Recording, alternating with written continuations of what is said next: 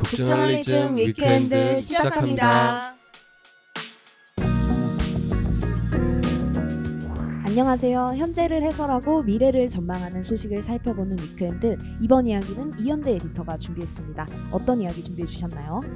제러드 다이아몬드 교수가 쓴 명저저 총균쇠라는 책이 있는데 네. 요거를 조금 확장해서 오늘은 총균쇠열에 대해서 오. 이야기를 한번 해보려고 합니다.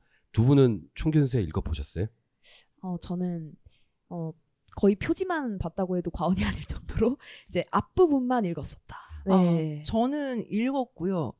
저는 사실 이 총륜세를 사놓고 안 읽는 책의 그 대표작으로들 많이 그렇죠. 맞아. 700페이지 가까이 될 거예요. 예. 네. 근데 재미있는 아, 책이에요. 전 정말로 이거를 재미있는 아, 책이라고 진짜요? 생각하고 이거 공부해가지고 박사 딸 것도 아닌데 대체 왜 그렇게 부담스러워하냐? 재밌다. 넷플릭스처럼. 예, 예. 네. 예, 그렇게 얘기하곤 합니다. 어. 그뭐 이 책 뭐 아주 아주 유명한 책이고 또 실제로 팔리기도 굉장히 많이 아, 팔린 그쵸. 책인데 음. 그래도 사놓고 안 보신 분들도 꽤 많으시긴 할 맞아요. 거예요. 꽤 네. 두꺼운 책이니까요. 음. 그래서 못 보신 분들을 위해서 아주 간단하게 소개를 해드리자면 제러드 다이아몬드라고 하는 UCLA 지리학 교수가 쓴 책이고요. 1997년에 나온 책입니다. 오. 그리고 그 이듬해에 바로 퓰리처상을 수상한 책이고 세계적인 베스트셀러가 됐죠. 그래서 주제를 간단하게 요약해 드리자면 왜 유럽이나 아시아 같은 구대륙에서 문명이 먼저 발달했고 아메리카로 대표되는 신대륙에서는 왜 문명이 덜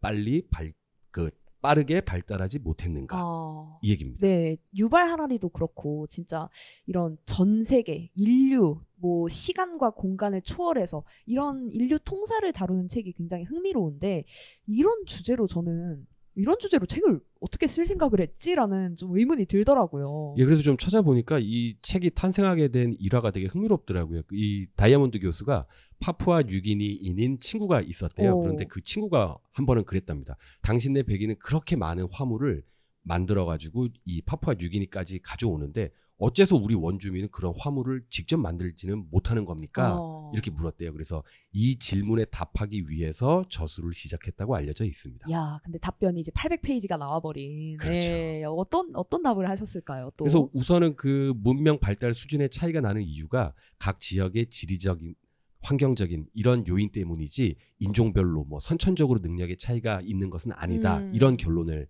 이 다이아몬드 교수가 냈어요. 네. 그러니까 구대륙과 신대륙의 좀 뭐 땅 넓이 차이라든지 뭐 어디에 위치해 있고 이런 것들이 좀 원인으로 작용했다 이렇게 분석을 한 거네요. 예, 맞아요. 네. 그 구대륙과 신대륙의 가장 큰 차이가 뭐냐면 그러니까 구대륙 유럽하고 아시아, 유라시아 이쪽은 동서로 굉장히 길게 뻗어져 어, 있는 거잖아요. 네네. 그리고 아메리카, 아프리카 같은 신대륙은 보시면 남북으로 길게 음, 뻗어져 있는 거죠. 네. 그래서 이 구대륙 같은 경우에는 위도가 거의 다 비슷하죠. 어, 좌우로만 쫙 뻗어 있는 거니까요. 그래서 이제 종이 확산이 자유롭습니다. 오. 보리, 쌀, 밀 이런 식량으로 재배할 수 있는 식물 종류가 풍부하죠. 그런데 구대륙은 남북으로 뻗어 있으니까 위도 때문에 기후가 다르잖아요. 아. 그래서 이런 품종이 전파되기가 어렵다는 거죠. 어, 아, 그러면 이 기후나 좀 날씨 뭐 이런 걸로 이제 문명 발달이 좌우됐다. 이렇게 본 것 같은데, 어, 저는 이것만으로도 가능한가 싶거든요. 그렇죠. 그 시작이 이제 기후였던 아, 거고요. 네. 이제 국가가 중앙 집권적인 사회로 발전하는데 필수적인 게 식량 생산이고 네. 이런 것들은 아까 말씀드린 어떤 지리적인 거, 기후적인 거 이런 것 때문에 초반에 좀 격차가 생긴 거고요. 그러고 나서부터 문명 발전 속도가 빨랐던 구대륙 국가들이 경제 성장, 기술 발전을 막 가속화하면서 이제 신대륙을 정복하기 시작합니다. 여기에 결정적인 역할을 한 게 바로 책 제목인 총 균쇠 이렇게입니다. 아, 네. 아니, 이건 제목이 근데 솔직히 너무 매력적이어가지고. 그렇죠. 예, 제목이 그게- 뭐 거의 다 했죠. 예, 그러니까요. 그래서 좀 인기도 있지 않았나 이런 생각도 드는데 이 총균쇠가 의미하는 게 뭔지 조금 설명해 주시면 좋을 예, 것 같아요. 아주 직관적이에요. 총은 뭐 모두 다 연상하실 수 있는 무기, 그러니까 군사력을 음. 뜻하는 거고요. 그리고 쇠를 먼저 말씀드릴게요. 네. 쇠는 이제 도구, 농업, 그래서 기술력을 상징하는 아, 워딩입니다. 네. 그리고 이제 총균쇠에서 균, 이게 오늘 좀 주로 말씀드릴 부분인데 균은 말 그대로 그냥 세균을 뜻하는 거예요. 음. 그래서 유라시아에는 뭐 말이나 소나 개나 양이나 이런 다양한 가축들이 존재를 하잖아요. 네. 이게 13종이 있었다라고 하는데 음. 남아메리카는 그에 비해서 딱 한 종, 라마밖에 없다. 아, 이거예요. 아. 그래서 이제 구대록 사람들은 인수 공통 전염병에 대한 면역이 낮았던 거죠. 아. 그래서 가장 대표적인 게 이제 스페인의 정복자 코르테스가 이제 16세기에 아즈텍 문명을 정복을 하게 되는데 이 아즈텍이 지금의 멕시코입니다. 그런데 병사를 딸랑 600명을 어. 데리고 간 건데 네. 수백만 명 인구의 제국을 무너뜨렸어요. 아. 그게 물론 뭐 훈련된 병사 그리고 뭐 새로운 신무기 뭐 총 같은 것들 음. 그런 거의 영향도 물론 있지만 가장 결정적인 영향을 미쳤던 게 천연두 같은 전염병이었다라고 야. 해요. 그래서 그 구대록 사람들은 천연두 같은 전염병에 면역력을 갖고 있는데 음. 신대륙 사람들은 갖고 있지 않잖아요. 그래서 네네. 자연스럽게 천연두가 퍼지면서 그 멕시코 인구가 2,200만 아. 명이었는데 한 6, 70년이 지난 후에는 200만 명 아유. 이하로 그러니까 90%가 줄은 거죠. 야, 그러니까 거의 생체 무기를 들고 간 거네요. 그렇죠. 예. 거의 뭐 앉은 자리에서 굉장히 쉽게 그 아즈텍 아. 문명을 무너뜨릴 수 있었던 거죠. 야, 이게 들어보니까 진짜 이 책에 좀 안 빠질 수가 없어요. 사실 이제 전개하는 얘기들이 너무 매력적이고 하니까. 근데 저는 이제 생각이 드는 게 이제 가장 처음에 이제 총균세 열이라고 또 열을 붙여주셨는데 예, 그렇죠. 이게 또 오늘 주제랑 또 굉장히 밀접한 연관이 있을 것 같습니다. 예, 이 총균세에서 이제 균 얘기를 좀 해보려고 하는데 네. 지구가 뜨거워지면서 이런 전염병이 북상하고 있습니다. 아. 그래서 이제 만약에 다이아몬드 교수가 이 책을 지금 시점에 다시 쓴다면 이제 총균세가 아니라 총균세 열이 될 수도 있는 거죠. 어, 이게 또 정말 공, 공교롭게도 다 한 글자네요. 예. 그렇죠. 일부러 어. 한 글자로 맞춰봤습니다. 아, 전 좋습니다. 네. 그래서 무슨 전염병이 지금 좀 돌고 있나요? 그 제가 최근에 접한 소식인데 그 올 여름에 미국 아칸소주에서 아주 이상한 사건이 하나 벌어졌어요. 그 네. 물놀이장에서 16개월 된 남자 아이가 놀다가 희귀한 병에 걸렸는데 네. 뇌를 먹는 아메바가 물에서 코로 들어갔다가 코에서 이제 뇌로 흘러 들어가서 며칠 뒤에 병원에서 사망했다라고 어휴. 해요. 이게 파울러 자유 아메바라는 아메바인데 네. 이게 온도가 낮을 때는 포낭 형태로 있어서 그냥 가만히 버티고 있는 겁니다. 그냥 살고만 네. 목숨만 유지하고 있다가 온도가 올라가면 막 이제 활동을 하기 시작을 하는데 37도 이상 수온에서 번성한다라고 해요. 그래서 어, 기후 변화로 인해서 수온이 올라가면서 이런 아메바가 더 번성하게 됐고 방금 같은 그런 끔찍한 일이 벌어진 거죠. 야, 근데 37도면은 솔직히 얼마 남지 않은 것처럼 들리는데. 그렇죠. 진짜. 뭐 우리 여름에 이제 거의 40도까지 거의 올라가니까요. 아, 네. 아, 기후 변화가 이제 진짜 보건에도 엄청난 영향을 미치고 있네요. 예, 그렇습니다. 네. 아까 이제 총균세 책 이야기하면서 유럽에서 남아메리카로 천연두가 퍼졌다라고 했는데 이제는 누가 뭐 퍼트리는 사람이 없어도 음. 지구 기온이 올라가니까 아. 병원체가 알아서 열도 열대 지방 밖으로 그러니까 북쪽으로 이동하기 시작한 거예요. 야, 이게 정말 무섭네요. 뇌 먹는 아메바. 또 이런 거 이제 기사 제목으로 보면은 굉장히 또 두려운데. 네. 또 다른 사례가 있을까요?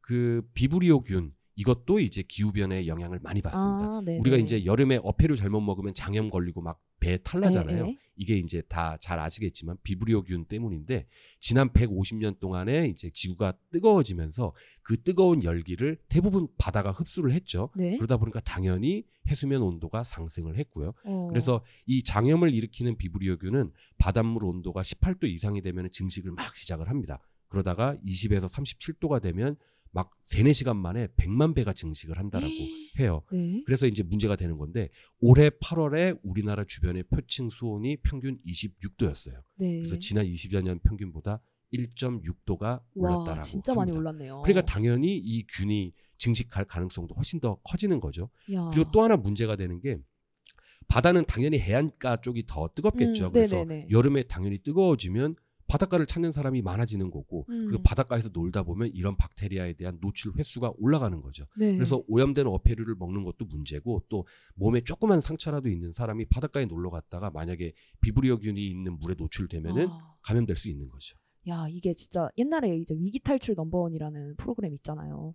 제가 그거 보면서 그 여름 휴가철마다 그걸 해주거든요. 뭐 조개 껍데기에 비면 죽는다. 뭐 이런 어, 것들을 해주는데 진짜 그게 일상이 된다고 생각하니까 너무 무섭네요. 예. 맞아요. 그 또 대표적으로 WHO에서 지난주에 보도 자료를 하나 냈는데 올해 댕기열 발병이 아주 급증을 해서 80개 이상 나라에서 500만 건이 넘는 감염 사례가 나왔고 야. 무려 5천 명이 넘는 사람이 이 댕기열로 어. 죽었다라고 해요. 아니 이게 그 모기 모기 때문에 이제 발생하는 예, 병이죠. 맞아요. 모기에 물린 상처로 이제 바이러스가 침투하면서 걸리는 감염병인데 뭐 한 3일에서 일주일 정도 감염 그 잠복기를 거쳤다가 후에 고열, 두통, 근육통 뭐 이런 것들을 일으키는데 치사율은 5%로 그렇게 높은 수준은 아니라고 해요. 어. 그런데 정말 문제인 건 예방 백신이나 치료제가 아직 없습니다. 야, 진짜 모기. 근데 모기는 점점 많아질 거잖아요. 그쵸? 그러니까 뭐 방법이 없어요. 그냥 모기에 안 물리는 수밖에 없는 건데 어, 아시다시피 모기는 따뜻하고 습하고 이러면 막 번식을 하잖아요. 네. 그런데 전 세계에서 이제 기후 변화의 영향으로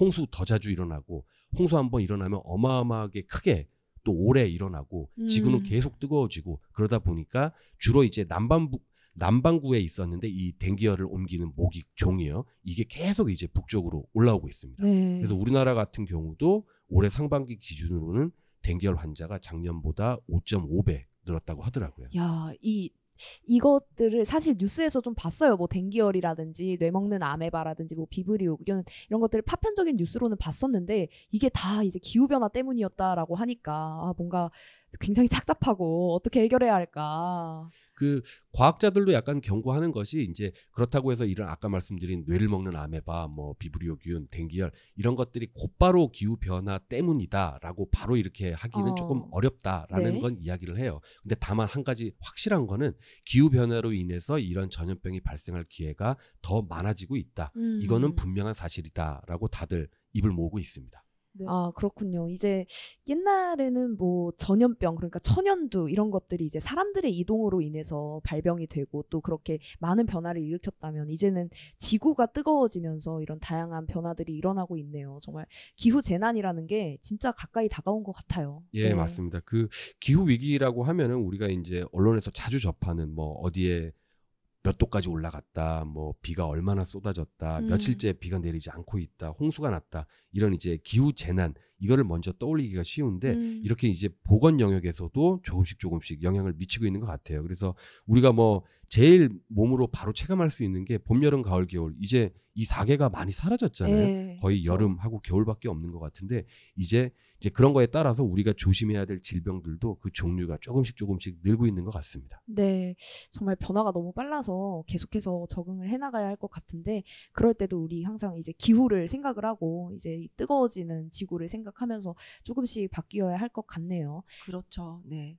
이렇게 오늘 올 한 해도 2023년 마지막 아, 그- 그러니까 좀 암울하게 끝나네요. 예, 예. 마지막 위켄드가 이렇게 끝났다. 야, 암울한데 네. 이대로 끝낼 수는 없으니까 아 우리 그러니까 그 모두 병에 걸리지 말고 어, 건강. 하시죠. 뭐 이런 취지죠. 네. 네네. 아니 근데 어쨌든 암울한데요. 그래도 여전히 그래서 이렇게 암울하게 끝낼 수는 없으니까요.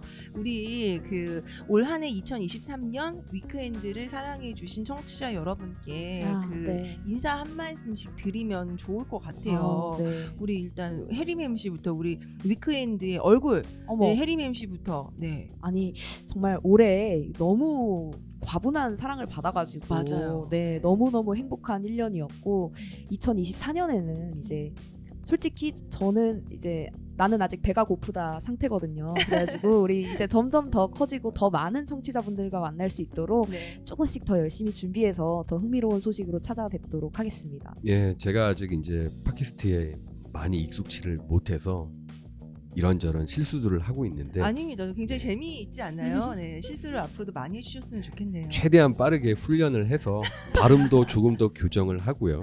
그렇게 해서 이제 내년에는 더욱 더 좋은 모습으로 찾아뵐 수 있도록 꾸준하게 노력하겠습니다. 올 한해 청취자 여러분들 너무 수고 많으셨고요. 보내주시는 성원 늘 감사드립니다. 네, 네. 아람 에디터도 한 말씀 하셔야죠. 네. 저희야 뭐 어, 이거 어떻게 어떻게 이제 이거를 지속 가능하게 될 줄 몰랐는데 지속 가능하게 이제 팟캐스트를 아주 음. 오랫동안 해오고 있어서 굉장히 저희로서도 의미가 깊고 또 보내주시는 성원 댓글 뭐 이런 것들을 저희가 저희끼리 읽으면서 어머 어떻게 이런 댓글이 달렸어 아, 맞아요. 어머나 감사해 까르르 까르르. 네, 네. 그런 거 있잖아요 네 그거를 이제 충분히 표현을 못 해드리고 있는 것 같아서 예, 그게 좀 죄송하다라는 그런 말씀을 좀 드리고 싶어요. 2023년도 저희 위크엔드와 함께 그 세계를 이해하는 자신만의 관점을 가지게 되셨기를 바라고요. 그리고 2024년에도 저희가 그 관점을 함께 만들어 나갈 수 있도록 저희가 뭐 새로운 이야기 그리고 저희의 생각 이런 거 많이 들고 오도록 하겠습니다. 네, 청취자 여러분들 모두 새해 복 많이 받으시고요. 2024년에도 북저널리즘 위크엔드와 함께 해주시면 감사하겠습니다. 북저널리즘 위크엔드는 북저널리즘 웹사이트와 애플 팟캐스트, 스포티파이, 네이버 오디오 클립 그리고 유튜브에서도 만나보실 수 있습니다. 그럼 내년에도 위크엔드에서 위크엔드에서 만나요.